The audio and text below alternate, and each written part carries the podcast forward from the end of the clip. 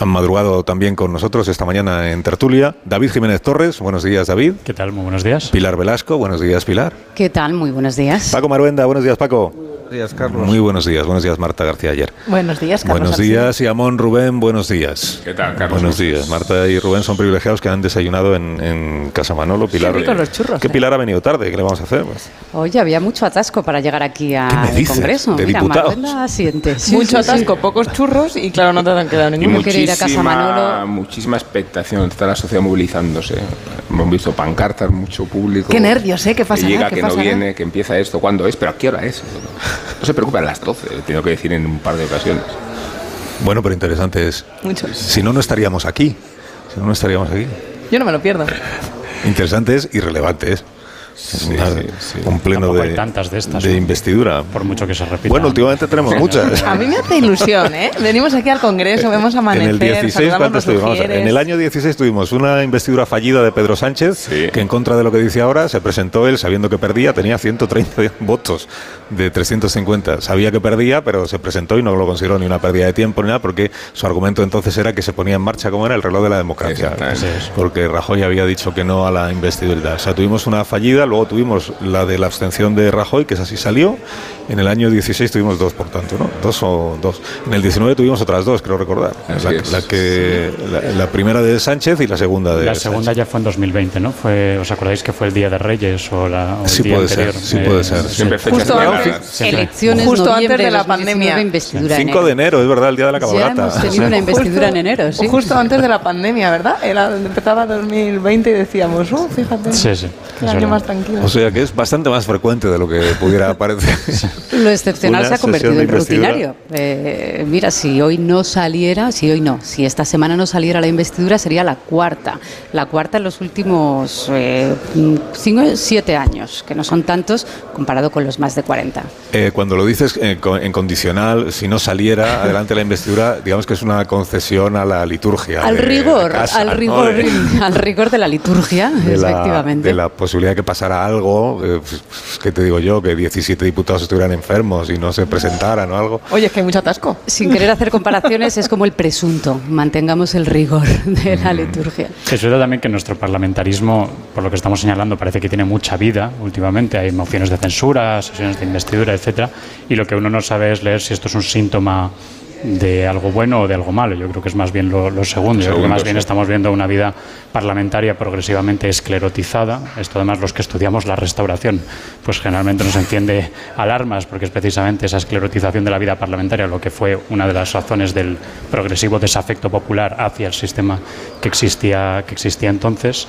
Y, y no sé realmente cuál es el cuál es el final de todo esto, ¿no? porque tampoco auguramos, creo que ninguno, eh, si sale adelante la investidura de Sánchez dentro de unos meses que vaya a ser un Congreso fácilmente manejable, gobernable o una legislatura pacífica tampoco. ¿no?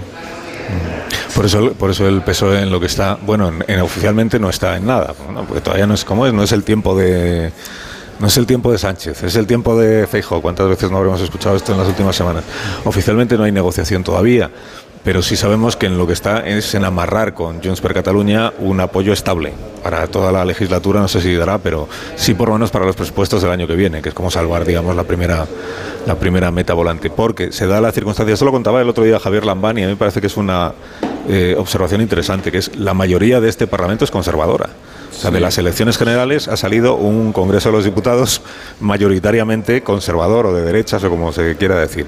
¿Por qué? Porque si sumamos al PP con Vox, con UPN, con Coalición Canaria, que muy peligrosamente izquierdista no ha sido nunca, con el Partido Nacionalista Vasco y con Junts per Catalunya, eh, ayer hacíamos la cuenta, creo que salen 180 y diputados, de 350, o sea, mayoría más que absoluta del Congreso. Son conservadores, pero se va a producir la paradoja de que, siendo un Congreso mayoritariamente conservador, va a fracasar en su investidura el candidato a la investidura conservador y prosperará, si nada cambia, la investidura de un candidato del Partido Socialista.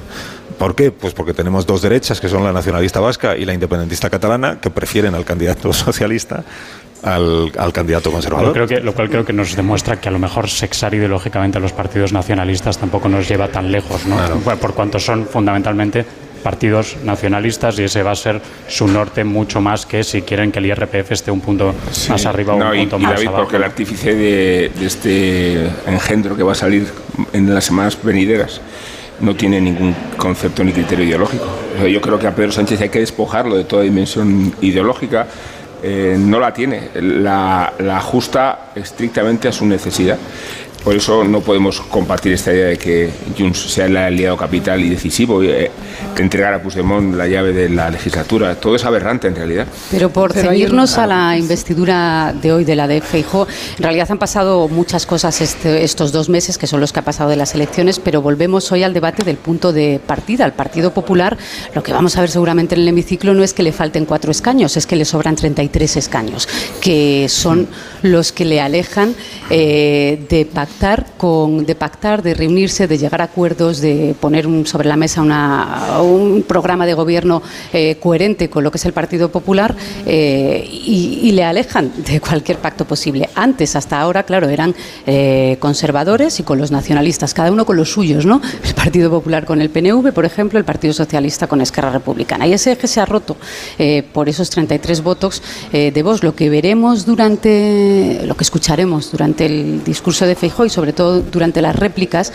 eh, va a ser eh, el- las razones de ese perimetraje que aíslan al Partido Popular del resto de formaciones políticas. Porque a día de hoy lo que vamos a ver es Partido Popular Vox, UPN, Coalición Canaria, lo mismo del día 24 de julio. Pero esa es la responsabilidad de los medios de comunicación de este país, ¿no? que se han sometido a la propaganda sanchista, lo cual, bueno, históricamente veremos las consecuencias. Aquí hemos aceptado pues que Otegui y su gente pues eh, sean blanqueados, no pasa nada, para la izquierda mediática que es muy poderosa en este país, la más poderosa con absoluta diferencia. Hemos visto cómo se está blanqueando eh, pues lo que fue una rebelión política gravísima contra el orden constitucional, donde tuvo que salir el rey y se va a acabar blanqueando y no pasa nada. Y el problema grave es un partido como Vox, que a mí no me gusta, me atacan habitualmente, por tanto no es que tenga afinidad hacia él, lo podemos estigmatizar. Estamos viendo como en Europa pues una cuarta parte de los europeos votan a formaciones populistas de derechas, pero si se es comunista, si se es bilduetarra, si se es independentista, esto está blanqueado, ¿vale? Es decir, a Sánchez le ha salido muy bien. Eso, el ideólogo fue Zapatero, ¿eh? Es decir, aquí ni siquiera Sánchez y el sanchismo es el que ha inventado esto. El, el sistema es muy sencillo, es estigmatizamos al centro derecha para que no pueda go- puedan gobernar. ¿Nos parece bien como españoles? Bueno, no pasa nada, hoy 11 millones de españoles se van a sentir después de todo esto muy, muy desafectos, ¿no? Y mientras tanto, efectivamente, vamos a tener un gobierno progresista con la vicepresidenta marciana, pues ahí eh, con sus cosas raras y haciendo todo tipo de cosas extrañas. La verdad es que lo que nos guste a nosotros o nos deje de gustar Vox es totalmente irrelevante. La cuestión es que para el PNV es incompatible Claro. pactar con el Partido Popular si el Partido Popular pacta con Vox, que era lo que explicaba Pilar y que es lo que explica que es verdad que haya un Congreso mayoritariamente conservador o de derechas, una parte nacionalista y otra no, pero que esas derechas son incompatibles entre sí y sin embargo la capacidad de aglutinar fuerzas eh, aparentemente contradictorias y, y de facto también que tiene eh, ahora mismo el Partido Socialista, pues sí le va a permitir hacer una mayoría eh, con el poder a toda costa. Pero, Sánchez pero mientras, perdona, moral, mientras el Partido. Popular, mientras el Partido orden. Popular Hoy siga en lugar de necesitando a no diré Vox, orden. Orden. Mientras orden. el Partido Popular Marta. siga necesitando a Vox para, para sumar, pues no podrá sumar el resto de fuerzas de la A ver, derecha. el problema es que Sánchez es un taur. O sea, eh, ojalá todos jugáramos con las mismas cartas. Ojalá hubiera un, un, hábitat, un contexto mm, de responsabilidad respecto a lo que uno promete y, luego lo hace. Ojalá la amnistía hubiera estado en, en el planteamiento. Y ojalá estuviéramos ante un debate ideológico que tiene que ver con si uno es más progresista o lo es menos. Es que no estamos hablando de eso. Estamos hablando de criterios de supervivencia política que subordinan la decencia de una democracia y las normas de un, de un Estado de Derecho. Eh, Esto es lo que está en juego. Luego, si lo decía yo esta mañana en una pregunta, no es por citarme a mí mismo, lo cual es horroroso. Eh, eh, si se votara en secreto, ¿cuál sería el desenlace de la investidura? No sé si la la de, la de Feijóo, pero sí la de Sánchez.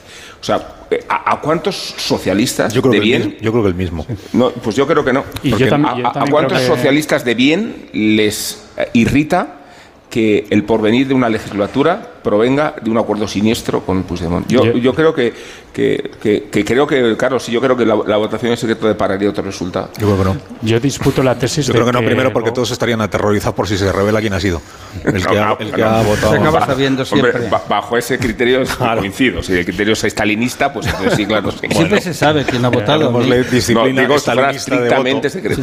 O sea, si, si, fuera estrictamente secreto, o sea, si, Pero el PSOE no existe, ya no hay el socialismo. Ahora lo que es el sanchismo. es decir, el PSOE, el como concepto ideológico de ética, de lo que es la herencia desde, bueno, voy a citar a Pablo Iglesias, aunque sea un mal. Pero ni que el PSOE de Zapatero te hubiera parecido bien, sí, claro. Mantuvo elementos éticos importantes, como la elección del presidente de Radio Televisión Española. Te agradezco que me pongas esta, esta pregunta. Sí, o el PSOE de Felipe González antes. es que ahora lo de subir a los altares no, no, no. ¿Sabes qué ocurre? Que yo, me parece muy bien, ¿no? Es decir, oye, si nos va a parecer bien el sanchismo y cargarnos la división de poderes, oye, perfecto. Dicho eso, Paco. Cuando llegue el centro derecha, que haga lo mismo. Lo que me sorprende es que nos parezca bien el PSOE. Oye, vamos a ver, el PSOE de Felipe González hizo los GAL y eso es una ignominia y hizo la corrupción y eso es un dato histórico y vamos inapelable.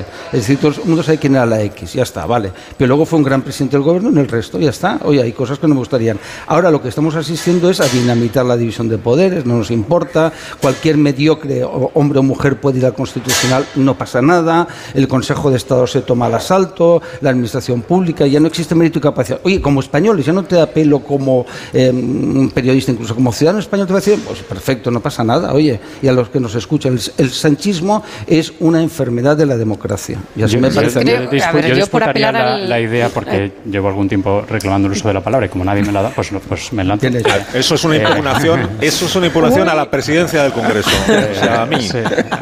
Eh, yo lo que discuto es la tesis de que eh, el alineamiento político que estamos viendo estos días se debe a Vox. Y que si Vox no estuviera en la ecuación, entonces el PNV pactaría con, con el PP. No lo acepto porque creo que Vox en esto es el McGuffin, es la, es la excusa que pone el Partido Nacionalista Vasco y que pone Junts para decir que hay una razón más allá de las cesiones que saben que pueden conseguir muchas más de Sánchez que de Feijóo para, eh, para apoyar ese, ese gobierno. Eh, a mí me parece que la votación sería exactamente igual si esos 33 diputados de los que hablaba Pilar estuvieran en el Partido Popular en vez, de, en vez, de, Vox, porque yo creo que, lo, que eh, lo que rompe el alineamiento del sistema de partidos en España es 2017. Yo fíjate, es el momento en el que el independentismo se, sube, se, sube, al monte. Si aceptamos que la, que la pues, coherencia en pre-campaña es importante para después mantener los mismos mensajes, eh, a ver, el Partido Nacionalista Vasco se ha mantenido en el mismo punto de partida y de llegada que es la votación de hoy, en el no absoluto. Lo hizo durante las autonómicas y lo hizo durante la campaña de las generales. Cualquier alineación con Vox estando Vox dentro de la cuestión, y déjame terminar el argumento, y déjame terminar el argumento, eh, ya, pero para decir que hay alguna excusa tendríamos que dar algún motivo por el cual eso es una excusa. Y lo que digo es, teniendo además el Partido Nacionalista Vasco unas elecciones dentro de ocho meses, ¿a alguien le cabe pensar que puede apoyar un gobierno de la ultraderecha eh, con Bildu pues fuerte como está en el País Vasco? es que pues. seguramente sería su ahora tiene posibilidades de revalidar como primera fuerza política y el gobierno, sí, con el apoyo del PSOE como lo ha hecho después del 28M con pactos estructurales en el País Vasco, eh, Maruenda, pero no se puede permitir el PNV ir a unas elecciones vascas alineándose con la ultraderecha. es que eso es darle un trampolín a Tampoco se lo permitiría alineándose con el Partido Popular si la estigmatización fundamental en el País Vasco es de cualquier partido de centro derecha nacional. No es, el, no es Vox. hablamos como si el Partido Popular no estuviera estigmatizado en el País Vasco tiene ya Vox mucho antes de en Cataluña, que ha crecido mucho, cierto, y cuánta representación tiene Vox en el País Vasco, la misma que tuvo en el, eh, que en Galicia. Pero que lo Muy que ¿Por qué? Porque Vox no se ve lo mismo desde Madrid que desde el norte de España. Pero que lo que digo es que el partido, y el Partido Popular lo mismo. ¿Cuánta, tiene en Madrid y cuánta tiene en el País Vasco? a ver, la desgracia de la sesión en la que nos encontramos es que la expresión popular de las urnas nos ha dicho que quiere la concentración bipartidista y que quiere el debilitamiento de la extrema derecha, de la extrema izquierda de los nacionalismos. Y de ese escenario electoral, que es el que a todos nos llama la atención, sobreviene un escenario político completamente distinto. Se van a producir unas mayorías parlamentarias que nada tienen que ver con esa expresión popular. Y yo no digo que el Parlamento no sea la, casa de la expresión popular, ni, que no crean en la democracia representativa. Digo que las urnas no están diciendo queremos un gobierno de Sánchez con Junts. Están diciendo que quieren un gobierno como mínimo de, pactos entre los dos partidos principales porque representan el 70% de los votos. Y, y la fuerza que ha perdido Vox, y la fuerza que ha perdido el nacionalismo, y la fuerza que ha perdido Sumar, contradice que vayamos a un Parlamento donde eh, Pedro Sánchez lidera una segunda versión de Frankenstein. Y, esta es la, situación de angustia que a mí me produce lo que se va a producir esta semana. Una pausa, una, pausa, una pausa, una pausa, una pausa, luego tendrá el turno de palabra el primero, eh, Paco Maruenda. Tengo que hacer una pausa y antes de eso eh, pido disculpas porque he dicho que hay dos diputados que tienen eh, coche eléctrico y que no iba a dar los nombres porque la mayoría de nuestros oyentes pues no sabrían quiénes son, pero como se me quejan, pues dicen que, igual algunos sí nos conoce, pues voy a decir que son José Antonio Rodríguez del PSOE y Pedro Luis Huguet del Partido Popular. ever. Mm-hmm. Y ahora pregunto a mis contratulios algún dato sobre bueno, uno del señor Rodríguez y, el, señor Huet. Eh, uno es el famoso diputado tuitero, vamos, el, exalcalde. Tú lo sabes porque te lo ha dicho él. No, no, un minuto. Ya, ahora mismo. Sí, el que fue alcalde de. Jun. ¿Sigue siendo alcalde de Jun? no, ya no lo es. El que era alcalde de Jun. Eh, señor Rodríguez, al que le enviamos un saludo muy cariñoso. ¿eh? Enhorabuena por tener coche eléctrico y ya si encuentra un surtidor de coche eléctrico, o sea, de electricidad, es... Le damos un premio. Pero es compatible además, porque luego las, variantes que es hay... muy meritorio tener el Congreso un debería coche dar ejemplo eléctrico, lo aseguro. Sí. El parking del Congreso por lo menos. No, si no es solo el Congreso, son las carreteras nacionales, que es por donde, es, donde se gasta la batería del coche. Bueno, un minuto. En el cargador del móvil no. claro que no. La petaca del minuto, Minuto, eh, y a la vuelta seguimos hablando de todo lo que va a suceder a partir de las 12 del mediodía aquí en el Congreso de los Diputados. Como es todavía temprano, pues sus señorías pues vendrán de camino, entiendo, en este momento y estarán pues dándole una vuelta a sus eh, opiniones, sus reflexiones para este día mm, de la jornada de hoy. Un minuto, ahora mismo continuamos.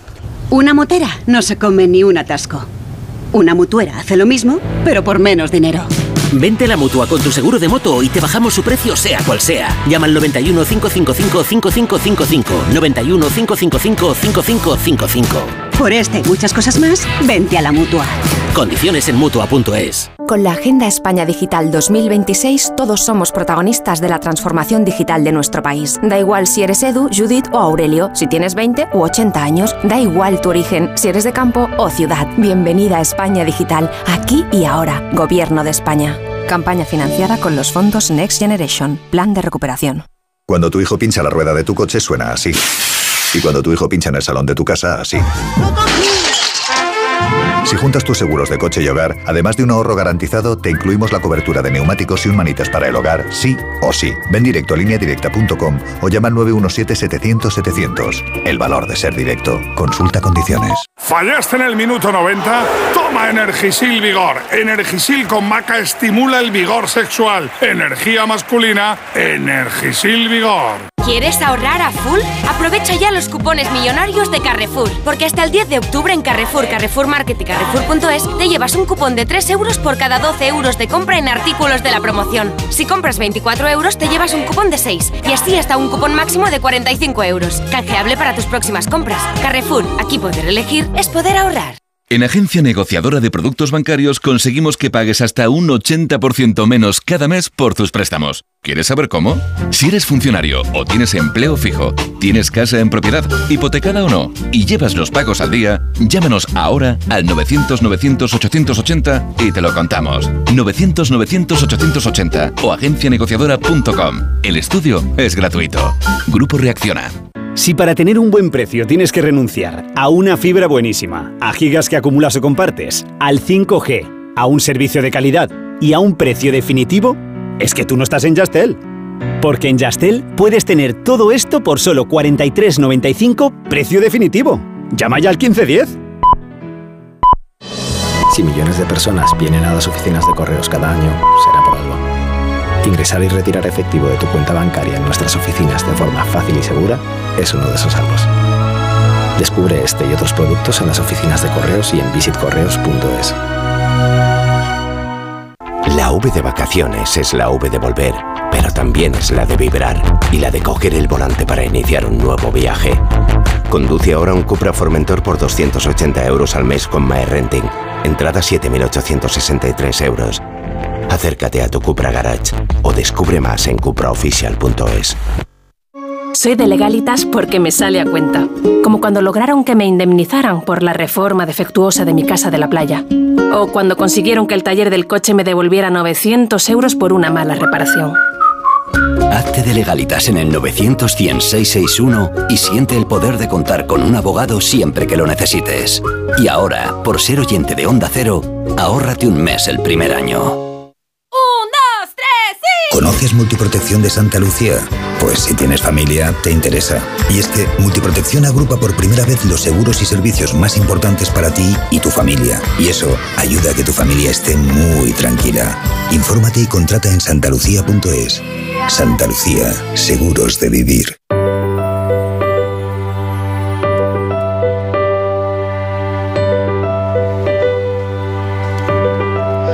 Pasa? Que después del verano muchas familias han aprovechado para juntarse y decidir qué hacen con esa casa que lleva tanto tiempo cerrada, Borja. Muchos han optado por sacar rendimiento a ese inmueble que estaba cerrado y ¿sabes cómo lo han hecho? Pues con la tranquilidad que les da alquiler seguro. Ahora todos ellos no tienen miedo a que les dejen de pagar o que les destrocen la casa, ya que Alquiler Seguro ha encontrado el mejor inquilino y les garantiza el cobro puntual de la renta el día 5 de cada mes. Disfruta de la rentabilidad que te ofrece Alquiler Seguro llamando al 910-775-775. Ayer, hoy y siempre, Alquiler Seguro. De uno en Onda Cero.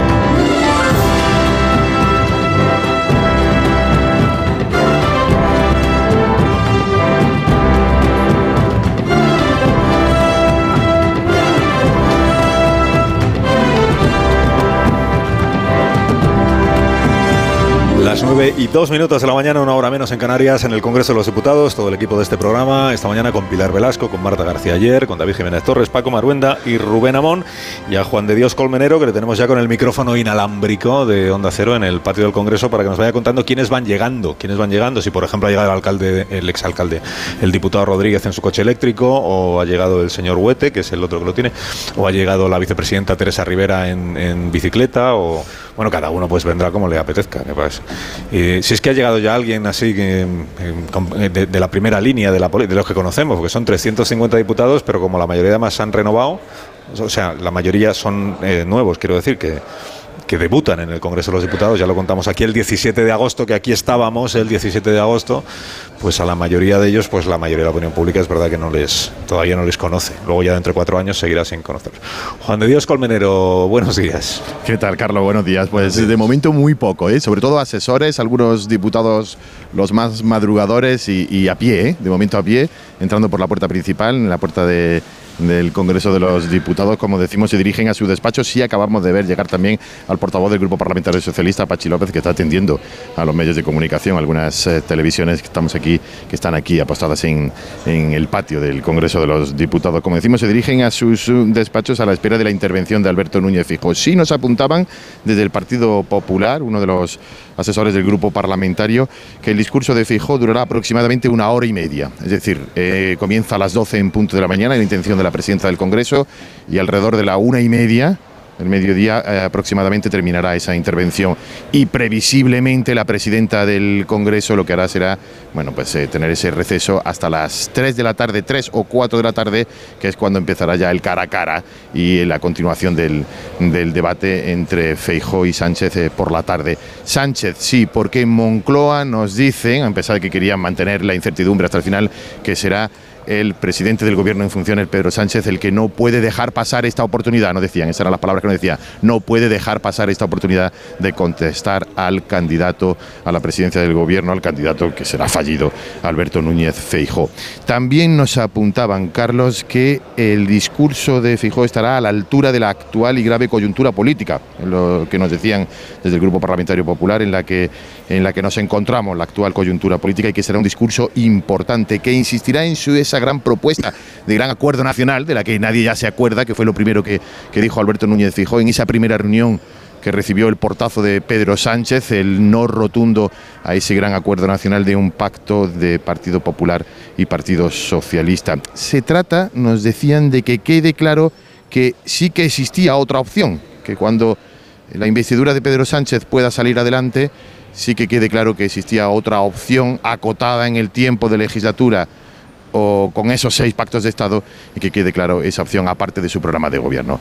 De momento, como decimos, Pachi López, que lo estamos viendo, Borja Semper, también lo acabamos de ver entrar en, en este momento atendiendo a las televisiones en el patio del Congreso, los diputados más madrugadores entrando. Dale recuerdos a Pachi López de nuestra parte, que Sí. atiende a las televisiones, pero de momento no a esta radio. Bueno, ya sabes cómo funciona ahora esto, de que los eh, eh, son los gabinetes de prensa, son los que deciden en qué medio puede hablar el, diputado y en qué medio no puede hablar y esas cosas. Y te premian o te castigan, bueno, esas cosas. ¿Para qué vamos a entrar en detalles? Eh, Juan, eh, no te voy a preguntar, pero hay, hay un oyente que me pregunta si Yolanda Díaz ha llegado en cohete. Yo creo que esto es una maldad, por lo que dijo el otro día de los de los millonarios que se quieren ir del planeta porque saben que el planeta se va al carajo. O sea, que entiendo que Yolanda Díaz llegará como siempre, pues caminando, habrá venido en metro o lo que sea.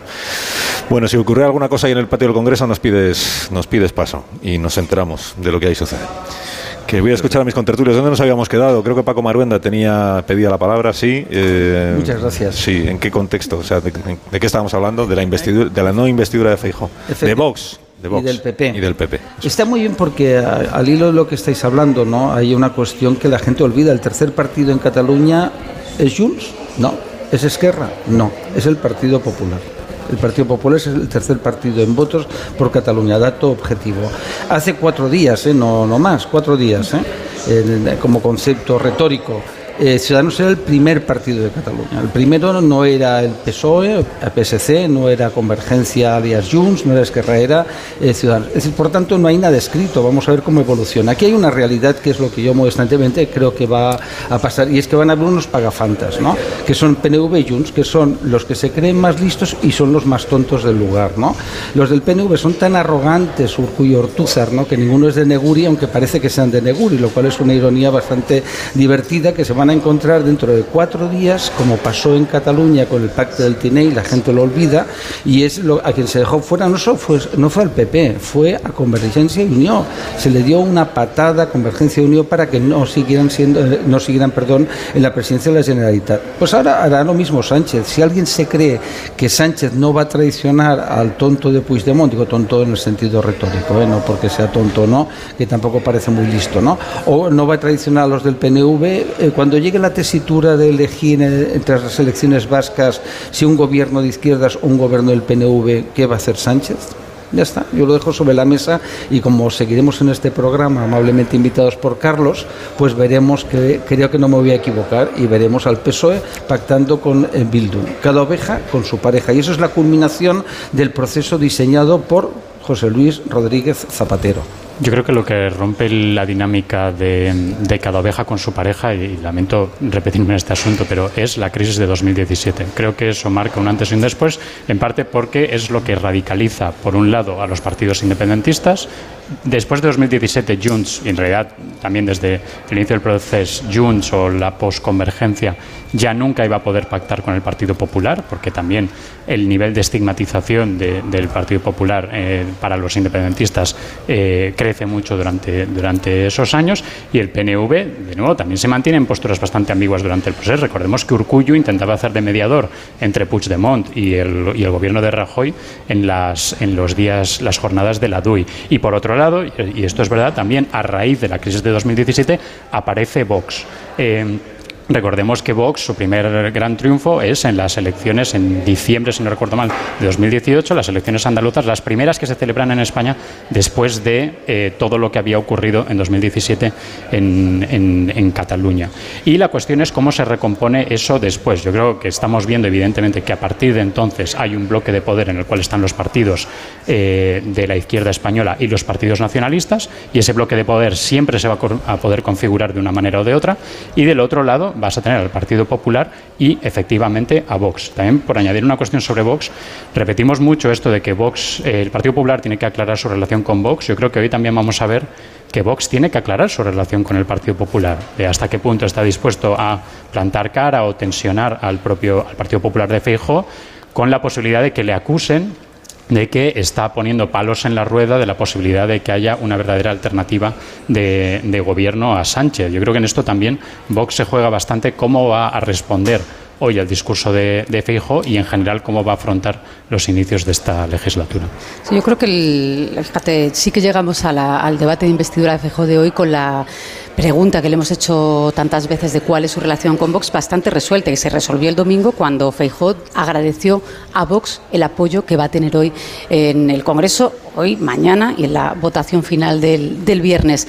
El, quien ha perdido durante estas semanas ha sido el centrismo, voy a llamarlo el semperismo, en honor a Borja Semper. Eh, y el domingo se vio claramente los mensajes del Partido Popular desde, desde el centro de, de Madrid. Pero por ir a una cuestión nuclear, porque sí estoy de acuerdo contigo en que esto eh, tiene mucho que ver con, con, lo que ocurrió en 2017. A mí me gusta replicar a Paco cuando recuerda que el PP es el partido más votado, el tercer partido más votado en Cataluña, y es con las elecciones anteriores. Los catalanes, cuando votaron quién quería que les gobernara en Cataluña y votaron a las propuestas de los partidos en Cataluña, el Partido Popular quedó octavo bueno, cuasi extraparlamentario. ¿no? Eh, sí, sí, pero el, quien, el, debate de investidura de hoy es de fijo, por eso voy a continuar con que la propuesta del Partido Popular, que el, el PP quedó octavo.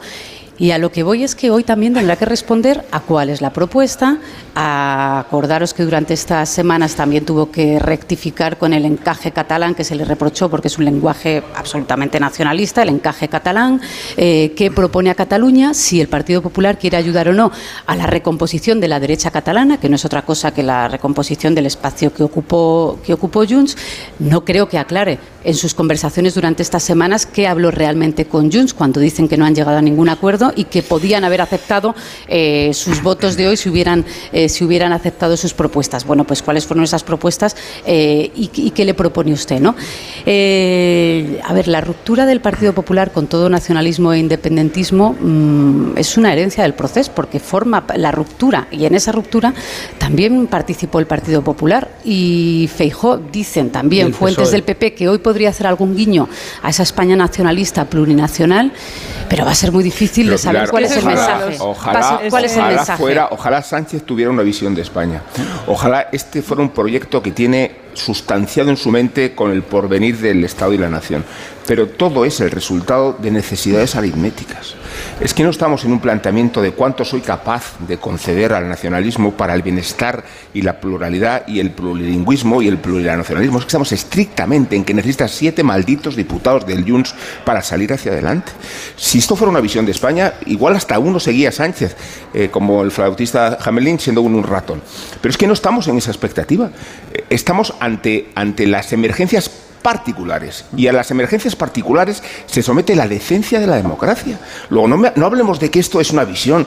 Eh, eh, no, pero una de las cosas ya, interesantes bueno, no, hoy es que es la investidura de Feijó y al sí, final terminamos siempre no, hablando. De, Hablamos de, de por qué a Fijón no le alcanza la aritmética. Sí. Y está muy bien traer el argumento de que en realidad el PP ha cerrado todo cauce de relación cuando el, la relación es imposible a no ser que venga un jefe de gobierno, como el que tenemos en la Moncloa, que esté dispuesto a rebajar lo que haga falta, la ética política.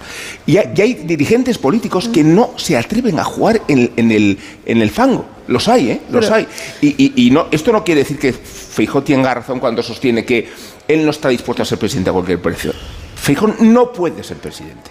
Y, y, no vale fingir que es un gesto de eh, categoría particular no prestaste a ciertos juegos. A Feijóo no le alcanza la aritmética de ninguna manera. Bueno, no, y, estamos, claro, pero... no estamos hablando de la cuestión. Eh, siempre descartamos la idea de que el Partido Popular y el Partido Socialista pudieran llegar a un acuerdo sin necesidad de nacionalistas, ¿no? Porque todos, está, todos estamos enfocando el análisis. Eso sí que es el resultado de las urnas. ¿quién eso consigue, sí que es el resultado de las ¿Quién consigue pactar con Junts? Claro. ¿A quién le dice que sí Junts? ¿A quién le levanta el pulgar y a quién uh -huh. se lo baja? Bueno, hay otra eh, marciana posibilidad que sería que hubiera un acuerdo de gobernabilidad. Déjame que lea Cuartango esta mañana que hace una propuesta marciana porque él mismo es muy consciente de que no, de que no va a prosperar. Porque es verdad que Feijó no suma y Sánchez tampoco sumaría si no fuera porque le concede a Puigdemont una amnistía y sí. que no sea juzgado y que se venga para España cuando quiera.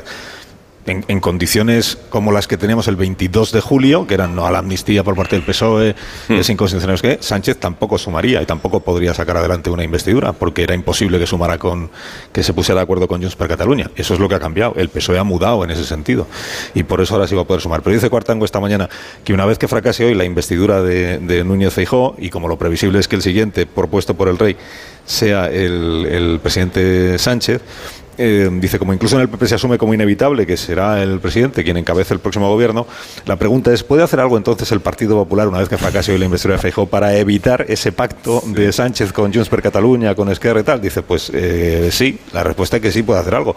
Puede ofrecer a, Sánchez en su debate de investidura una abstención del Grupo Popular para que no necesite pactar con los independentismos, eh, con, el, independentismo catalán. Dice, soy consciente de que el solo enunciado de esta posibilidad levanta sarpullidos, no solo entre los votantes del PP, sino también entre los militantes de la izquierda. Casi nadie quiere que tal cosa suceda, pero la posibilidad está ahí y Cuartango la defiende.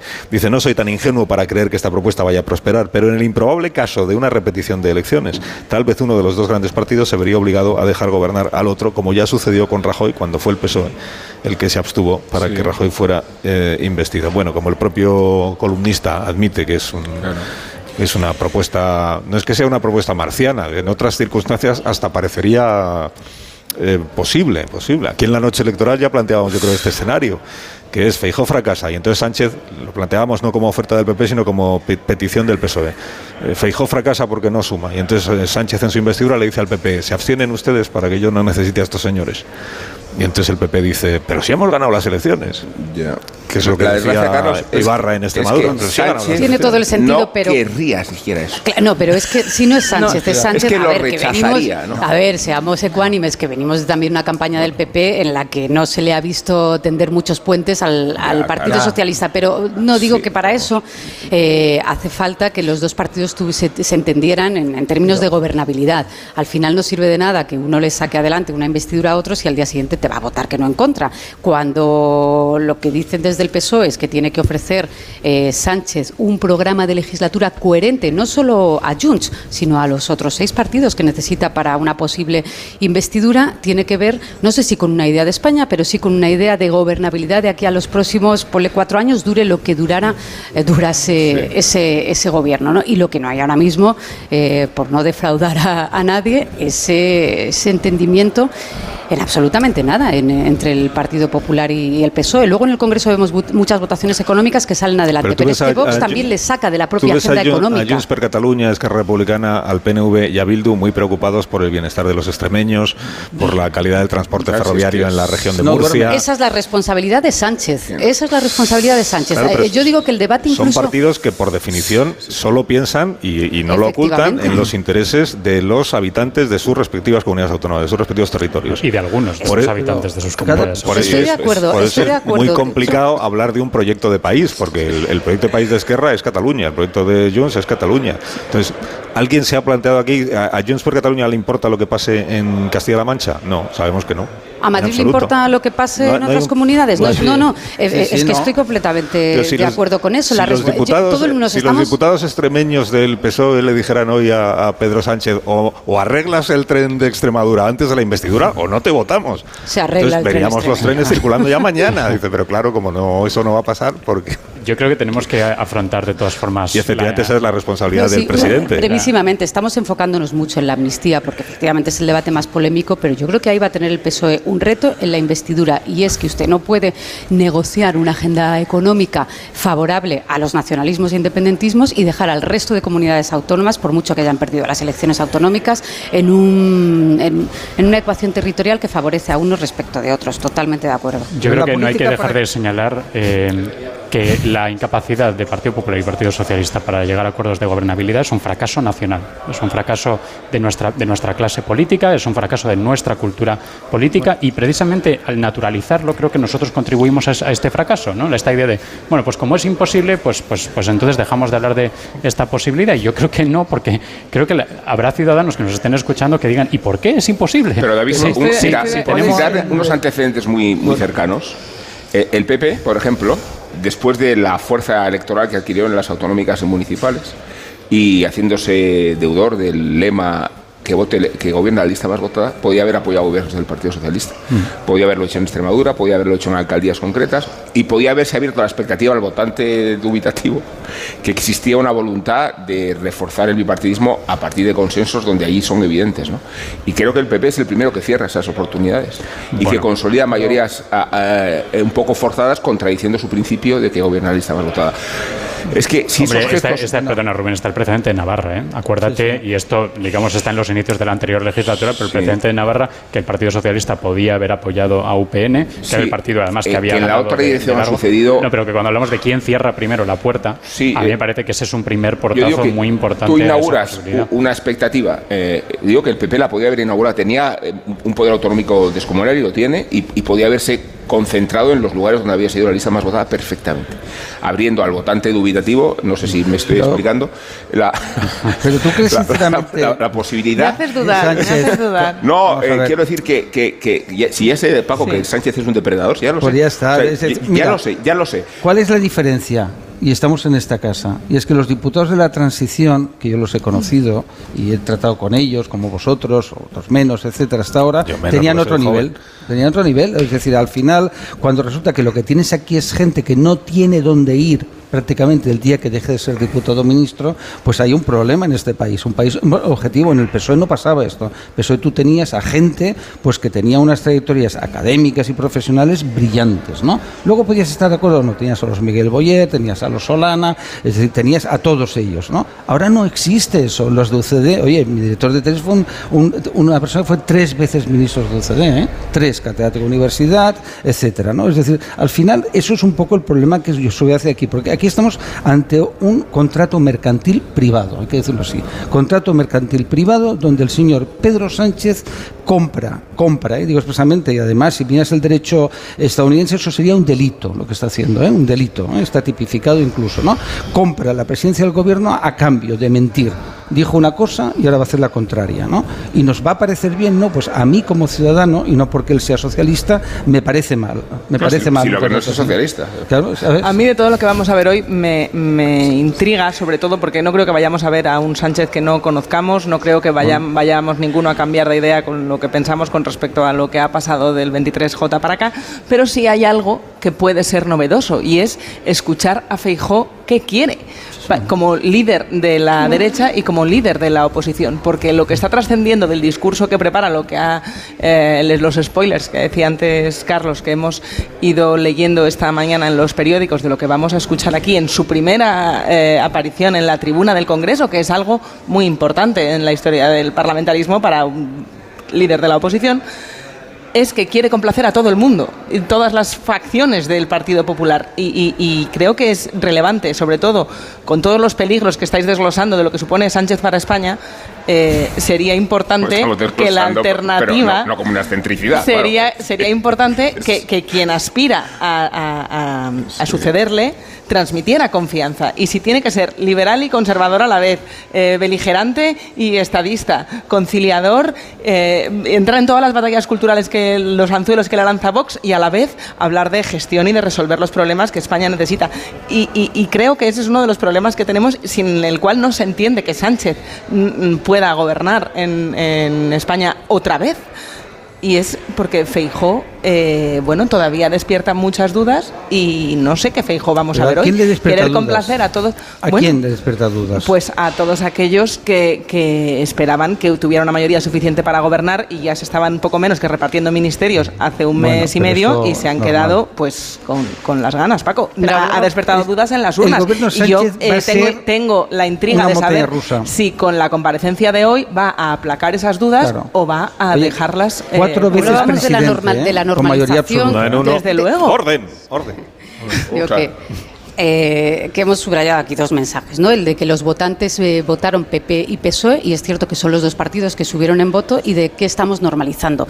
Yo apelo a la normalización de, mensajes que estoy segura de que generan mucha desafección, sentimiento antipolítico y, que además es la vía por la que no se van a encontrar el Partido Popular y el PSOE de aquí a no sé cuántos años, porque estamos hablando hoy ya lo de comprar votos. Oiga, comprar es un eh, comprar y fraude, sobre todo comprar votos es un delito, se llama transfugismo y está tipificado en el Penal. Pero es que hay que irse 48 horas antes al, al, discurso de Feijó en Madrid, cuando decía el personaje que sigue en la Moncloa después de haber perdido las elecciones. Ese personaje va a recibir seguramente un, un, mandato del rey la semana que viene y hará pactos con partidos políticos que criticaremos y que probablemente acabarán en el Tribunal Constitucional. Pero eso es un recorrido institucional. Sí, sí, Eh, mientras insistemos en, lo- insistamos en, los, en, en Pero- normalizar esos mensajes que está lanzando el PP desde el pero, hemiciclo. Pilar, como, Pero el, que es- como el recorrido institucional que nos ha traído aquí, como dirían los que nos ha traído hasta el día de hoy, también es recorrido institucional. Y como tal debe ser respetado. Yo no paro de escuchar al PSOE decir es que Feijóo está perdiendo el tiempo, es que debería renunciar a la investidura, es que debería haber ido a ver al rey para decirle no tengo apoyos y ni, ni siquiera me presento. Ese camino lo entendamos ¿Desde cuándo es, desde cuándo es una tiempo- pérdida de tiempo Hombre. cumplir con la liturgia parlamentaria, tal como cumplió Sánchez con su misma liturgia en el año 2016? O sea, es el PSOE el que está desacreditando el procedimiento que estamos viendo hoy, el que vamos a ver hoy. Y el encargo del rey, ¿eh? y el encargo del rey, dicen. pero sobre unas expectativas. Sí, sí, eh, no ha, es no hecho nada, no ha hecho nada para conseguir apoyos. ¿quién Hombre, se lo primero que hizo fue reunirse con Pedro Sánchez en esta casa. Se reunió con Pedro Sánchez, consiguió el apoyo de Abascal, consiguió el apoyo de UPN y de Coalición Canaria. El PNV le ha dicho, verdes las han segado y los independentistas, pues ya sabemos lo que ha pasado. No, no lo sabemos. Ojalá lo supiéramos. Y una cosa que sí me parece Entonces, muy dice, breve. hay que, yo estoy contigo, hay que respetar el procedimiento institucional, pero todos, todos. Oye, y esto del transfugismo. Más incluso quien está en el gobierno en funciones, que yo creo que tiene unas obligaciones superiores al del resto de lo, al, a las obligaciones que tienen los, los aspirantes. A Perdona, poder, Paco. No, quería decir una ¿Qué cosa porque diciendo? ha dicho pero una cosa que es muy trascendente en esta casa ¿eh? y que empieza a En ser. esta casa se refiere al Congreso. Congreso, perdón, disculpa, tienes razón. ¿no? Y en Onda Cero. Y es La casa de la Depende de lo que diga. Sí, Ahora el, también. sí, el tra- el transfugismo, ¿no? Transfugismo no es que los diputados socialistas voten en conciencia, ¿eh? Digo, Eso porque es. en este momento esta democracia, intento poner trascendente con lo que digo, esta democracia deberá reflexionar para qué queremos diputados. ¿Para qué?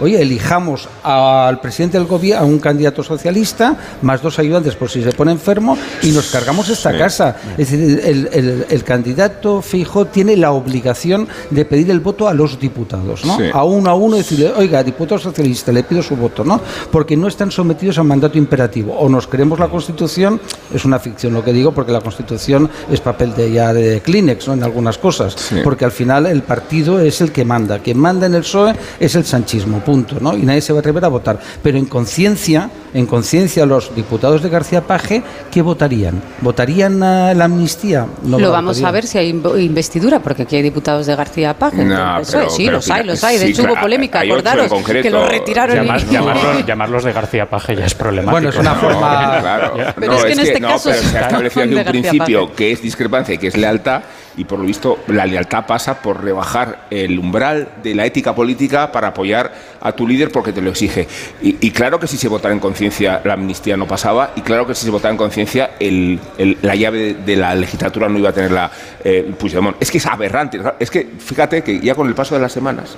Si se votara en no conciencia, iríamos a repetición electoral o qué? no, Es lo no- que digo no que me con el paso de las semanas estamos naturalizando la aberración. Y ya hablamos de Puigdemont con una naturalidad, si- sin, sin reparar en lo que significa. Y, y yo sé que ese es el masaje que Sánchez consigue a ofrecer a la opinión pública. Es un masaje maravilloso, porque dentro de poco amnistía nos va a parecer una palabra gloriosa. Eh, Estamos Sí, en el umbral de la gloria ya, de verdad. Eh, Nos eh, conocemos todos los trucos de, de- del cómo funcionan las decisiones polémicas del gobierno de la anterior legislatura. eh. Pausa. No, no, parecía no, he imposible. dicho empezar una frase. No, te- No, es, es que. Esto es la disciplina No, esta, pero ¿no?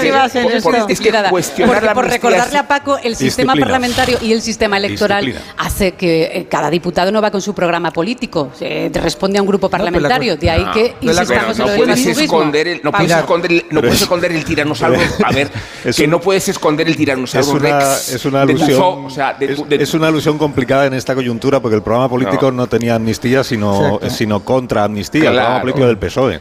Entonces cada diputado y- se ha presentado con ese programa político que era contrario a una amnistía y ahora los del PSOE van a defender que Pero lo que hay que hacer es lo contrario. O sea que No, es Pero en todo caso, sobre esto de la disciplina de voto, yo, estoy de- yo, en esto sí estoy con Maruenda. O sea, y yo creo que la culpa la tiene el Tribunal Constitucional, que dio por constitucional lo de la disciplina de voto en esta casa, cuando todos sabemos que la Constitución dice que no tienen mandato imperativo los diputados, ni lo pueden tener. Eh, pero ahora que se le llama transfugismo, porque los partidos han pactado entre ellos que el que vota en Claro. contra de la dirección de su partido, acordados de, los dos Sí, sí. diputados navarros en la reforma electoral, que ahora están en el PP. tienen pactado los partidos que eso se llama transfugismo. Bueno, en su discurso de investidura fallida del año 16, Pedro Sánchez eh, apeló, él eh, es- estrictamente dijo, y tenía razón, la investidura de un presidente del gobierno compete a los 350 diputados que estamos aquí. Por tanto, yo pido la confianza de los 350 diputados que estamos aquí. Sé que los del PP han dicho que hay que votar en contra de, de mi investidura, pero yo pido a los diputados del Grupo Popular que se abstengan para que mi investidura salga de hecho, adelante. Las mejores En- críticas a Sánchez siempre Pero las hace, siempre las las hace hace Sánchez. Sánchez. Pero no, Son no, mejor pero no siempre. solo, en coherencia con ese discurso, Todo es así él siempre. cuando se trataba de, de apoyar o no a Fijó, renunció a su acta de diputado, ¿no? Que es, que es Ah, un bueno, gesto extraordinario es que en eso realidad. es distinto, Rubén, no, no, no, a votar pero, en pero- contra. No, O- pero si sobre significa todo- pero ¿qué- si qué sobre entendemos todo- por lealtad y a qué eres leal? Tendrás que ser leal a, a- a la de democracia lealtad a lo que y al. Estado de Derecho y a la separación de poderes. Tendrás que ser leal a principios inequívocos. La lealtad a lo que pensaba habría sido votar en contra. Claro. No anteponer la militancia de partido y la lealtad a lo que ha dicho su partido a lo que él piensa. Eres un diputado elegido por los ciudadanos. Por tanto, si tu posición es contraria a la investidura de Rajoy, vota en contra, como hicieron los diputados del PSC, como Era hizo Margarita Robles. ¿no? Era lealtad a su estrategia para las primarias, para recuperar la secretaría. Bueno, sí, Oye, del que te voy a hacer una pausa. Ahora seguimos, de verdad, que son y media, son las nueve, eh, una hora menos en las Islas Canarias. Y estamos aquí en tertulia desde el Congreso de los Diputados. Ahora mismo continuamos.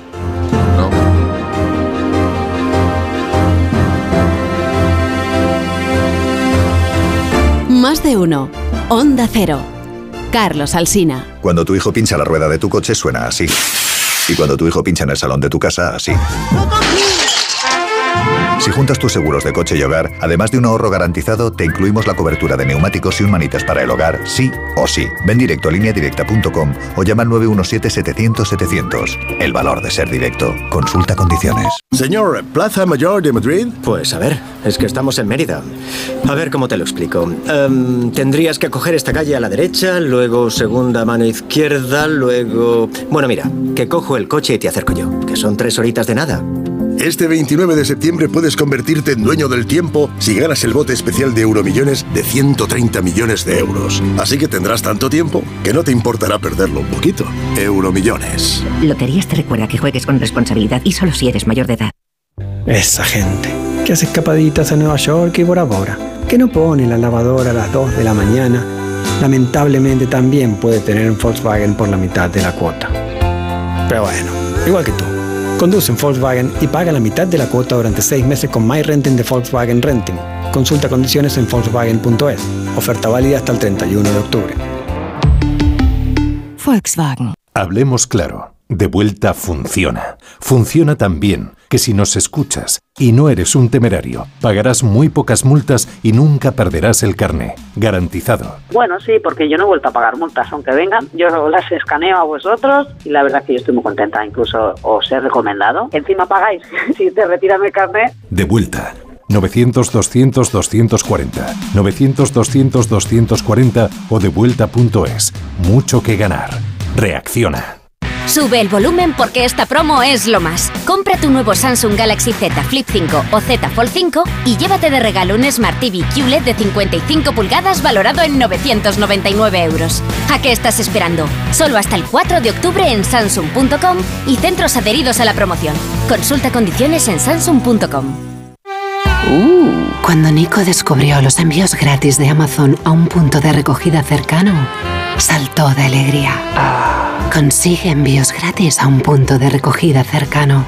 Ver condiciones en amazon.es. Todo empieza adentro, desde el bienestar, las ganas de hacer planes y por supuesto las digestiones. Activia ayuda a tu salud digestiva y además está buenísimo. Mm, con fibra, fruta y exclusivos probióticos naturales. Disfruta ayudando a tu salud digestiva con Activia y siéntete bien. Activia funciona. Soy de legalitas porque me sale a cuenta. Como cuando lograron que me indemnizaran por la reforma defectuosa de mi casa de la playa. O cuando consiguieron que el taller del coche me devolviera 900 euros por una mala reparación. Hazte de legalitas en el 900 661 y siente el poder de contar con un abogado siempre que lo necesites. Y ahora, por ser oyente de Onda Cero, ahórrate un mes el primer año. Si millones de personas vienen a las oficinas de correos cada año, será por algo. Ingresar y retirar efectivo de tu cuenta bancaria en nuestras oficinas de forma fácil y segura es uno de esos algo. Descubre este y otros productos en las oficinas de correos y en visitcorreos.es. Si quieres ahorrar el doble, con Repsol lo tienes muy fácil. Paga con Wilet y consigue hasta 40 céntimos por litro en todos tus repostajes y hasta el 100% de tus recargas eléctricas. Ven a Repsol y multiplica por dos tu ahorro hasta el 15 de octubre. Esto es Conectar Energías. Más información en Repsol.es. Aquí tener anuncios no es algo que tú puedas elegir. Pero los años de fijo y variable en tu hipoteca, sí. Porque con las nuevas hipotecas naranja eres más libre. Más opciones, más variedad, aunque no deje de ser una hipoteca. Más información en ing.es. Si millones de personas vienen a las oficinas de correos cada año, será por algo. Conseguir el distintivo ambiental de la DGT para poder circular en zonas de bajas emisiones es uno de esos salvos. Descubre este y otros productos en las oficinas de correos y en visitcorreos.es. En Obramat tenemos las mejores soluciones de calefacción, calderas, aerotermia, suelo radiante, radiadores, inserts y estufas de peletoleña con los precios más bajos de la zona. Profesionales de la construcción y la reforma. Obramat. Feria del Bebé en el Corte Inglés. Hasta el 15 de octubre, 15% de regalo en marcas de bebé en poricultura, carrocería, textil hogar para farmacia y juguetes. Con el mejor asesoramiento personalizado en todo lo que necesitas. Ven y descubre la Feria del Bebé en el Corte Inglés. 15% de regalo solo hasta el 15 de octubre. Consulta condiciones en nuestras tiendas y web. 29. Tus nuevas gafas graduadas de Sol Optical. Estrena gafas por solo 29 euros. Infórmate en soloptical.com. En Agencia Negociadora de Productos Bancarios conseguimos que pagues hasta un 80% menos cada mes por tus préstamos. ¿Quieres saber cómo? Si eres funcionario o tienes empleo fijo, tienes casa en propiedad, hipotecada o no, y llevas los pagos al día, llámanos ahora al 900-900-880 y te lo contamos. 900-900-880 o agencianegociadora.com. El estudio es gratuito. Grupo Reacciona. Entonces dices que estos sensores detectan si alguien intenta entrar. Claro, y cubren todas las puertas y ventanas. Así que tranquilo, su despacho y todas las cosas que le importan también están protegidas. Si alguien intentara entrar, podemos verificarlo con las imágenes al momento. Y si detectamos un problema real, avisamos nosotros mismos a la policía. Protege tu hogar frente a robos y ocupaciones con la alarma de Securitas Direct. Llama ahora al 900-272-272. Da igual si te llamas Carmen, te llamas Javi, te llamas Pedro, te llamas Paco, si tienes 20 o 70 años, si eres de campo o eres de ciudad, porque la transformación digital no deja a nadie atrás, Borja. Gracias a los fondos Next Generation queremos darte la bienvenida para que conozcas la transformación digital que hay en marcha con la Agenda España Digital 2026 y que todos los ciudadanos se unan a la revolución tecnológica. Encuentra tu programa en españadigital.gov.es.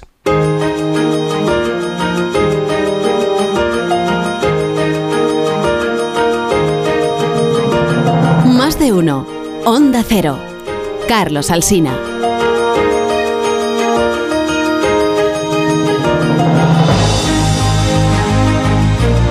Son las 10 menos 23 minutos, las 9 menos 23 minutos en las Islas Canarias. A ver, cosas que os tengo que contar. Una que ha dicho Pachi López, que le han entrevistado en los sitios donde sí le pueden entrevistar, y le han preguntado si quién va a hablar en nombre del Grupo Socialista en la sesión de hoy, esta tarde. Y no, y no lo ha respondido. Ha dicho que hablará alguien que representará el sentir de los socialistas. Entonces le han insistido y dice, ¿pero qué, qué va a ser Sánchez? ¿Va a ser usted? Ah, Sánchez no. Y ha dicho. y ha dicho Pachi López, la curiosidad mató al gato. Yo hay cosas que todavía no. o sea, de verdad que. Es una amenaza al periodista. Hay ¿A quién se le ocurre a los periodistas hacer preguntas, verdad? Pero, pero- pero ¿qué sentido tiene que no se diga quién va a intervenir en nombre del Grupo Socialista? Como si fuera un, si fuera un secreto. No, porque es la estrategia que tenemos. Vamos a ver, esto es esto. Como decía, ¿qué broma es? ¿Qué broma es esta?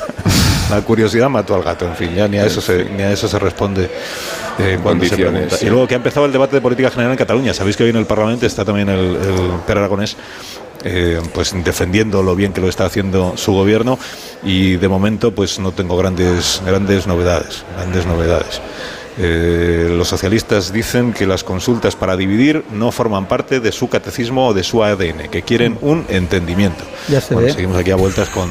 Ya estamos en el debate de la consulta, ¿eh? todavía no hemos terminado con el, con el de la amnistía. Oye, no os he preguntado, pero no me gustaría que terminase la tertulia sin hablar de otros grupos parlamentarios. Hemos hablado mucho del PSOE y del Partido Popular, incluso de Vox. Y de los independentistas, pero no me habéis dicho nada de Sumar, que es una de las novedades mm, parlamentarias de esta legislatura más eh, interesantes en la medida en la que son 15 partidos para 31 escaños, lo cual pues no es... no es En días- fácil. en días alternos, entonces. No es fácil de gestionar. Y, y leo en las crónicas que ahora mismo pues hay, claro, hay malestares, malestares. ¿Por qué? Porque desde Podemos tienen la extraña impresión de que Yolanda decide, Yolanda Díaz decide las cosas con su equipo más cercano sin preguntarle a nadie. Tienen la, la falsa impresión, o a lo mejor es justo eso lo que está pasando. El dedazo de Yolanda, y dicen en Podemos, esto es que nos quiere No sacar. como Pablo Iglesias, que él sí que lo consensuaba con Podemos, claro. Entonces sí que había verdad Pero la, la- discusión la- de la- estrategia. Bueno, pero por lo menos hacían, ¿cómo se llama? Consejo Ciudadano Sí, y sí, Asamblea. Sí, claro, claro, claro. Y sí, sí, sí, preguntaba lo que- y círculos. preguntaba lo que había que decir. Ahora, Sí. si yo os pregunto en, en qué reunión de los 15 partidos de Sumar se decidió que Urtasun era el portavoz, pues igual no sois capaces de ubicarlo en el tiempo, porque no se sabe cuándo ha pasado eso. Lo decide Yolanda. ¿En qué, ¿En qué reunión de los 15 partidos de Sumar se proclamó a Yolanda Díaz candidata a la presidencia del gobierno? Pues no. Bueno, eso en Podemos. Y luego eh, Izquierda Unida, que aún existe, eh, Alberto Garzón, que está diciendo, pues de una manera igual, menos ¿No beligerante. ido? No, es ministro en funciones.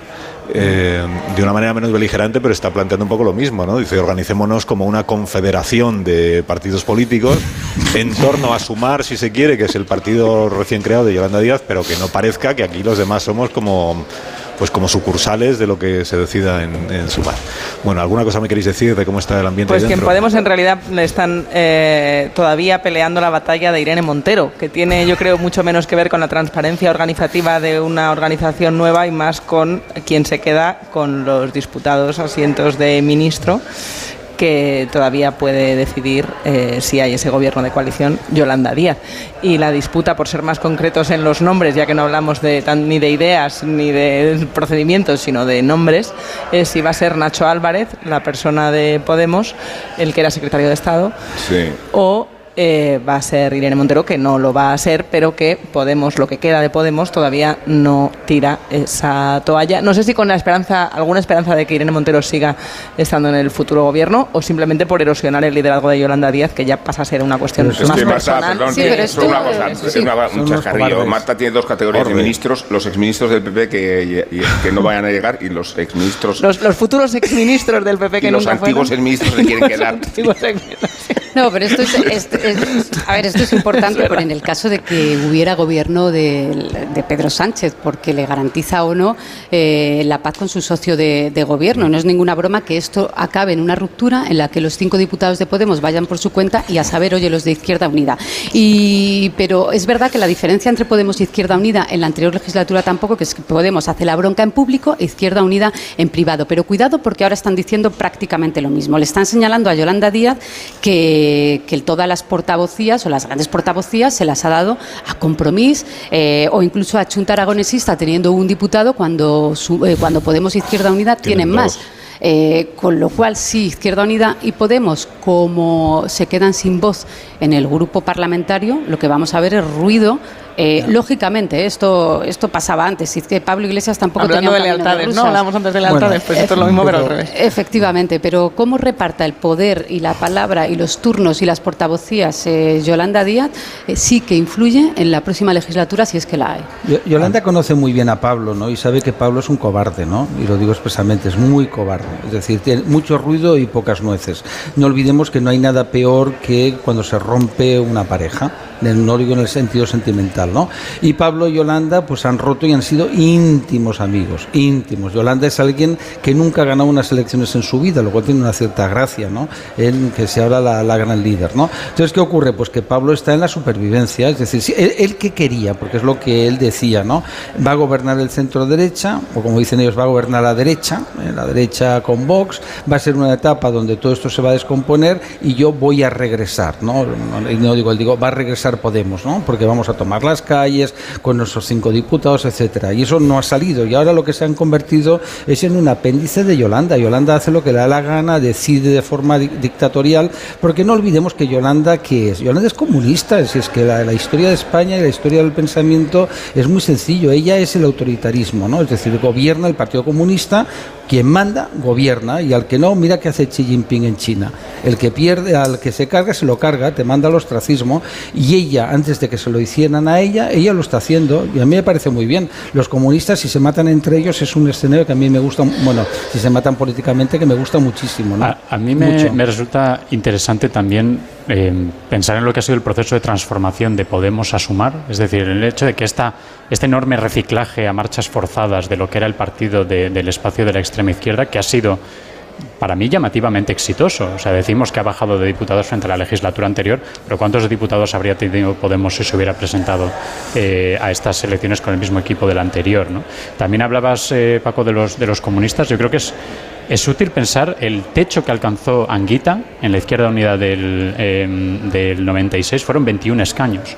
Hoy estamos hablando de que el partido que representa eh, ese espacio de la extrema izquierda está en 31. ¿no? Y lo que creo que estamos viendo es que después del, 15M, el espacio e incluso el suelo electoral de lo que es la extrema izquierda en España es bastante más elevado de lo que era eh, de lo que era antes y no creo tampoco que eso vaya a, irse pronto, que vaya a, desaparecer. Y sobre todo si lo comparamos con lo que ha ocurrido con el otro partido que surgió de, de la nueva política, que es de Ciudadanos. Es decir, ¿qué ha sobrevivido de Podemos? Oye, pues Sumar, que es un partido que tiene 31 diputados, que ha sobrevivido de Ciudadanos. Pues cero escaños ahora mismo y, si acaso, una absorción de ese espacio y de esos votantes por parte del, Partido Popular. Es decir, no es verdad que los partidos de la nueva política hayan tenido la misma suerte, por mucho que sus liderazgos eh, individuales sí que hayan eh, desaparecido más o menos al mismo tiempo. Hay uno que tiene un espacio que se mantiene ahí y el otro que sí que ha desaparecido y no hay Mm, perspectiva realista de que vuelva a aparecer. Bueno, para, para mantener que Sumar pervive tendríamos que saber qué pasa en una fortuita repetición electoral, porque lo que ha sido es algo prendido con alfileres, al que además le pillaron con el pie cambiado con el adelanto electoral. Acordaos que a Yolanda Díaz le pilló en el proceso de escucha que... Que, llevaba dos años ¿eh? de proceso de escucha. paraba de escuchar. Bueno, pero no estaba... Eh, de hecho... Eh, la excusa que tenía para no tener consensuadas las decisiones que tomaba internamente el partido era que no le había dado tiempo a formarse. Ahora es cuando realmente tiene que materializarse si es que quiere tener algún tipo de democracia interna o se van a seguir tomando las decisiones así, porque el adelanto electoral truncó esa organización. si hubiera un adelanto electoral, o sea, una repetición electoral, porque ninguna de las investiduras que tenemos ahora a la vista funcionara, habría que ver qué pasa con Sumar, porque la estrategia del Partido Socialista está claro que es dejar que mm, Yolanda Díaz sea la única que verbaliza, que sea eh, Sens y Díaz las que hablan de eh, amnistía, si al final, que cada vez es más improbable, pero no es un escenario que no se puede descartar, no la hubiera, porque Puigdemont pide imposibles, más imposibles todavía, ¿quién se quemaría en esa repetición electoral? Pues seguramente Vox, que también es uno de los nuevos partidos, y Sumar, y sí que llegaríamos al bipartidismo. Ya está Esquerra trabajando, ya, nos ha dicho Esquerra que está trabajando en los pormenores de la relación de la amnistía y cómo se elabora. O sea que todo el silencio y hermetismo con que el PSOE trata de tapar... no, ya, pero ya tenemos detalles técnicos, cómo se va a formalizar, de qué manera, porque siempre el nacionalismo... Tenemos a uno intentando llamar la atención tenemos más a Esquerra queriendo No, no, entre tanto tenemos, tenemos una presidenta y un, en el Congreso esta sesión que se va a inaugurar hoy, que es muy interesante, y tenemos que día a día surgen pormenores de la información que filtra Esquerra interesadamente, pero también porque desde agosto vienen produciéndose contactos y acuerdos y ya estamos en la redacción de cómo hacemos para digerir el Tyrannosaurus Rex. Porque Esquerra, eh, Esquerra y Junts tienen ya un texto que a ellos les sirve para una proposición de ley de una amnistía, que es el que presentaron aquí en el 2020. Y ahí está toda exposición de motivos, que es un relato indepe de lo que pasó hasta el año 17 y, lo que luego están eh, punto por punto todas las causas judiciales que tendrían que ser eh, cubiertas por esa amnistía. O sea, ellos lo tienen escrito. Entonces no, les, no les costará en contra de ese texto? El Grupo Socialista, por supuesto. por supuesto, por supuesto. Es decir, que cuando hablan de que estamos intercambiando papeles, no les cuesta ningún trabajo adjuntar en un email la proposición de ley del año 20 y enviársela a alguien del PSOE. Ya están intercambiando papeles. Ellos necesitan... Es que efectivamente yo creo que ah, tiene que pasar el motivo por el que estamos hoy aquí, tiene que pasar esta investidura para que empecemos a ver un poquito más claro el paisaje de esas negociaciones. A mí me da la sensación de que es que Esquerra Republicana está haciendo, bueno, intentando llamar la atención frente a un socio que es el de Junts, con quien tiene una pelea electoral brutal por la hegemonía en Cataluña que puede complicar eh, incluso, eh, Pero hay cosas que incluso unen mucho, que la es muy investidura tierno. de Ah, no, Sánchez. la ternura de las cosas que les une, más que el verdad. pacto del PSOE con Junts, que es lo más difícil ahora mismo, Cuidado. veremos cómo complica Esquerra y Junts y la que competición, la investidura. Cuidado con, es- cuidado con Esquerra Republicana, ¿eh? porque eso de menospreciar a Esquerra Republicana, sus votos valen tanto como los votos de Junts. ¿eh? Y Esquerra no es solo Junqueras, Junqueras es Marta Rovida, es Aragonés, que son sensibilidades distintas de esa, de esa formación. ¿eh? Por tanto, Sí, nos y a Junts y a Esquerra Pausa, también les une el pausa, miedo a que el PSC les gane las elecciones Pausa, si le sale pausa, todo esto pausa, bien así. ¿Estás en pausa? Bueno, ya les ganó las elecciones autonómicas, el PSC, ganó las últimas. Y, el PP, antes, contaba Pilar, el PP quedó octavo y ahora ya no es octavo porque ha desaparecido Ciudadanos. Claro, esa es la diferencia, por eso ahora es cuarto o tercero. Y- y los en generales. autonómicas. En 10 minutos las 10 de la mañana, una hora menos en Canarias. Ahora mismo despedimos. En línea general. Más de uno en Onda Cero. Es por ti que has cambiado. Tus gestos épicos inspiran a Zurich Seguros a ser mejores. Por eso, al contratar ahora tu seguro de coche eléctrico o híbrido, puedes ganar un coche Fiat 500 híbrido. Consulta las condiciones en zurich.es y hagámoslo épico. Zurich. ¿Cansado? Revital. Tomando Revital por las mañanas recuperas tu energía, porque Revital contiene ginseng para cargarte las pilas y vitamina C para reducir el cansancio. Revital, de Pharma OTC. Onda Cero Madrid 98.0 Chicago, el clásico de Broadway por excelencia, regresa a Madrid. Atrevida, seductora y sofisticada. Todo al son del jazz. Chicago, escandalosamente glamurosa, peligrosamente sexy. Entradas en chicagomusical.es. ¿Entrenar en casa o en el gym a la vuelta de la esquina? Basic Fit está disponible para ti. Haz del fitness tu básico con 6 semanas extra y una mochila. Hazte socio ahora. Quedan 3 días. Basic Fit. Go for it. Ver condiciones en basic-fit.es. Están ahí, preparados para dar lo mejor. Porque cuando sacan todo el talento que llevan dentro, no hay nada que pueda frenarles. Y eso les convierte en imparables. Randstad Professionals. Te presentamos la nueva generación de candidatos que tu empresa necesita. Encuéntralos en randstad.es. 29. Tus nuevas gafas graduadas de Sol Optical. Estrena gafas por solo 29 euros. Infórmate en soloptical.com. Viaja con Catay para descubrir Perú con otra mirada. Más de 25 propuestas diferentes de viajes a Perú. País único lleno de contrastes. Amazonas, Andes, Lima, Arequipa, Machu Picchu, Cusco y el lago Titicaca nos esperan en esta increíble aventura. Encantos de Perú, 11 días desde 2.469 euros. Catay descubre el mundo que imaginas. Información y reservas en tu agencia de viajes. ¿Quieres renovar tu baño? En Nestindas Cois encontrarás todo lo que necesitas. Azulejos, muebles, grifería, mamparas. Las mejores marcas al mejor precio. En Coisa somos especialistas en baños. Te esperamos en nuestras tiendas y siempre en nuestra tienda online grupocoisa.com. Coisa, distribuidor oficial Roca. Cuando se recibe una herencia, en muchas ocasiones no hay un acuerdo entre las partes. En Division Home compramos su parte sin importar su porcentaje. Infórmese en divisionhome.es y en el 91 737 90 57. 91 737 90 57. Estás escuchando más de uno en Onda Cero. Donde Alsina. Llega la Revolu Plus a Ocasión Plus. Más de 8.000 coches con un descuento de hasta un 30%. Mejor precio garantizado. 15 días, 1.000 kilómetros de prueba. Corre, solo hasta fin de mes. Ocasión Plus. 15 centros en Madrid. Nuevas tiendas en Fuenlabrada, Arganda y Torrejón. Localiza tu centro más cercano en ocasiónplus.com. Abierto sábados y domingos. Renueva la tecnología y el equipamiento de tu negocio con el renting de Grenke. Alquila manteniendo tu liquidez sin desembolsos iniciales y pagando cómodas cuotas mensuales tanto si necesitas renovar un ordenador, mobiliario o instalar una placa solar. Estudio gratuito sin comisiones ni gastos de apertura. Infórmate en grenke.es. Disfruta la cocina asturiana en Restaurante Couzapin, las mejores paves de Madrid, excelentes productos de temporada, esmerada atención. El sabor de Asturias está en Couzapin. Necesito reformar mi cocina. Encárgaselo a Kixen, una empresa del grupo Duchamanía con la misma profesionalidad y compromiso. Miden, diseñan, realizan albañilería, fontanería, todo. La reforma integral de mi cocina, justo lo que busco. Infórmate en el 91 762 98 76 en kixen.es o en el Paseo del Molino 6 y recuerda que Kixen es K-I-X-E-N. ¿Sueñas con formar una familia? En Eugene somos especialistas en fertilidad y reproducción asistida. Solicita tu primera visita gratuita en eugene.es o ven a vernos en Madrid en la calle Alfonso 1262 al lado de Atocha y pregunta por nuestros descuentos exclusivos de hasta el 25% en tu tratamiento por nuestro 25 aniversario. Eugene, sueños compartidos, familias únicas.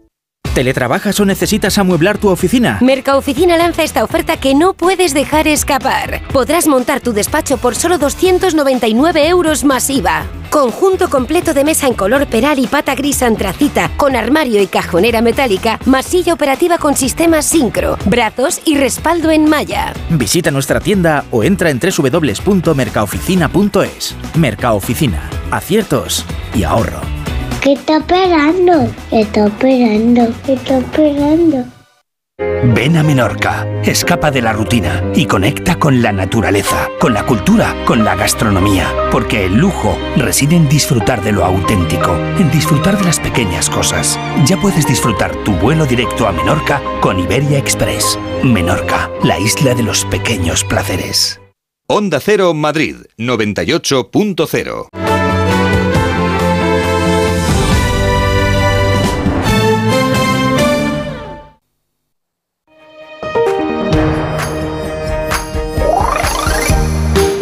¿Saben ustedes lo que hicieron, lo que hicieron eh, un millón quinientos mil clientes de Naturgy para pagar menos por su energía? Yo sí, te lo voy a contar, sí, Carlos. Pues nada, no hicieron nada, porque Naturgy decidió por cuenta propia bajarles el precio del kilovatio hora más de un 30%, así de gusto, ¿no? Si todavía no eres de Naturgy, llama al 933 11 99 y pásate a la tranquilidad con Naturgy.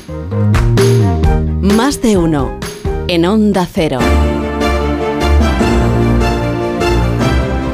Cuatro minutos para las 10 de la mañana. Quedan dos horas y cuatro minutos para que empiece el- la sesión parlamentaria, el debate de investidura. Ignacio Rodríguez Burgos, ábrete camino entre los contertulios que esta mañana tienen muchísimas ganas de seguir hablando. Sí. Y cuéntanos la actualidad económica de este día. Pues mira, ya sabes que los leones del Congreso, muy buenos días, los leones del Congreso con el rabillo del ojo ven la Plaza de la Lealtad, que está a pocos metros del Parlamento, y allí está el poder de los mercados financieros que este martes se invisten de la púrpura rojiza de las pérdidas, el derrumbe a cámara lenta de la inmobiliaria Evergrande, la inmobiliaria china, pues afecta a todos los mercados. También afecta a Alemania y a su industria, entre ellas las del automóvil. El mundo de las cuatro ruedas pide tiempo ante el acelerón del coche eléctrico chino y los avances de los estadounidenses. Por eso se retrasan las nuevas normas anticontaminación. En Estados Unidos sigue la huelga de los tres grandes del automóvil. Mañana Joe Biden, bueno, no, mañana no, esta tarde Joe Biden eh, se va de piquete y mañana Donald Trump.